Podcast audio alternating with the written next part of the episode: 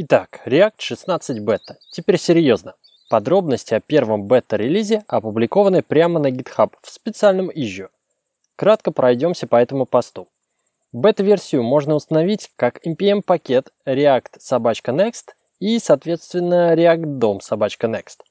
React 16 использует такие структуры данных, как map и set, которые появились в стандарте ECMAScript 2015. То есть с точки зрения браузеров поддержка начинается с Internet Explorer 11.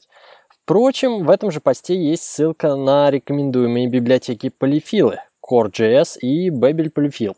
Также от браузера потребуется поддержка Request Animation Frame, доступна опять же начиная с E11. Но Request Animation Frame элементарно можно заполифилить.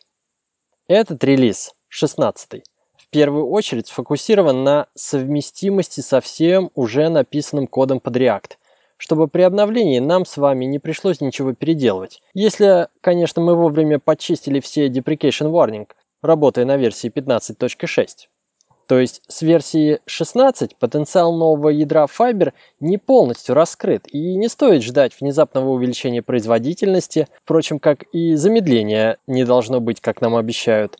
При этом команда просит сообщать им о случаях значительного изменения в производительности при переходе на 16 бета, как об увеличении, так и об уменьшении. Серверный рендеринг был полностью переписан с нуля и теперь поддерживает стриминг. Смотри react.dom slash nodestream. Но, как мы помним, сам Facebook не использует серверный рендеринг на ноде, так что этот свежий код требует отдельного внимания и тестирования со стороны комьюнити.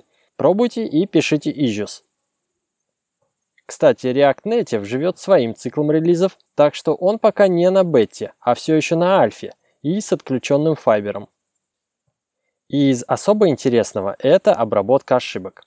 Если произошла рантайм ошибка, которая сломала весь React, то такая ошибка теперь может быть перехвачена с помощью компонентов специального типа, называемых Error Boundaries.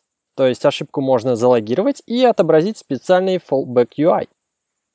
Если же ошибка была вызвана в неком компоненте и вверх по дереву нет ни одного компонента с типом Error Boundaries, все дерево будет демонтировано.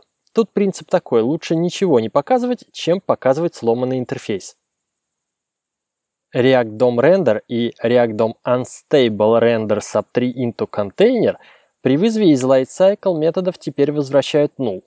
В основном это повлияет на различные реализации модальных и диалоговых окон. На помощь тут приходит старый добрый реф и новые порталы, но не буду сейчас углубляться в этот вопрос.